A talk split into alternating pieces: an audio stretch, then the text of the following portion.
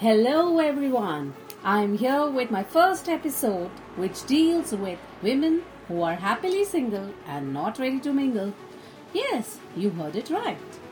Why our society looks down to them? Why men doesn't face this kind of treatment? Suddenly, you become an object of pity, entertainment, or false envy. Why? Because you are not married.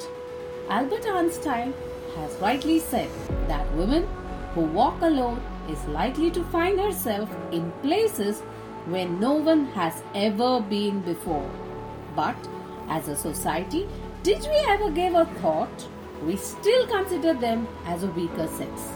Times have changed, and we come across women who are single, independent, and empowered enough to pay their own bills and take care of their parents.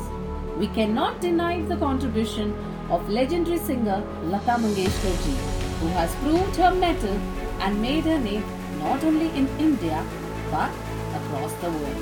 She empowered herself so much that the world knows her as Nightingale of India. She proved that to be successful, you simply require passion, hard work, and dedication. Nothing else matters. Society has its own way of thinking, wherein if a woman doesn't get married, then definitely she has some flaws in her. She cannot conceive or she is sexually incompatible. Let's change this stereotype thoughts and make world a better place. We can witness these changes where we can find husband supporting her wife in her career. They become the pillar of her success. So let's give her the freedom of thought, speech, and wings to fly. Let it be her choice and not the imposed one.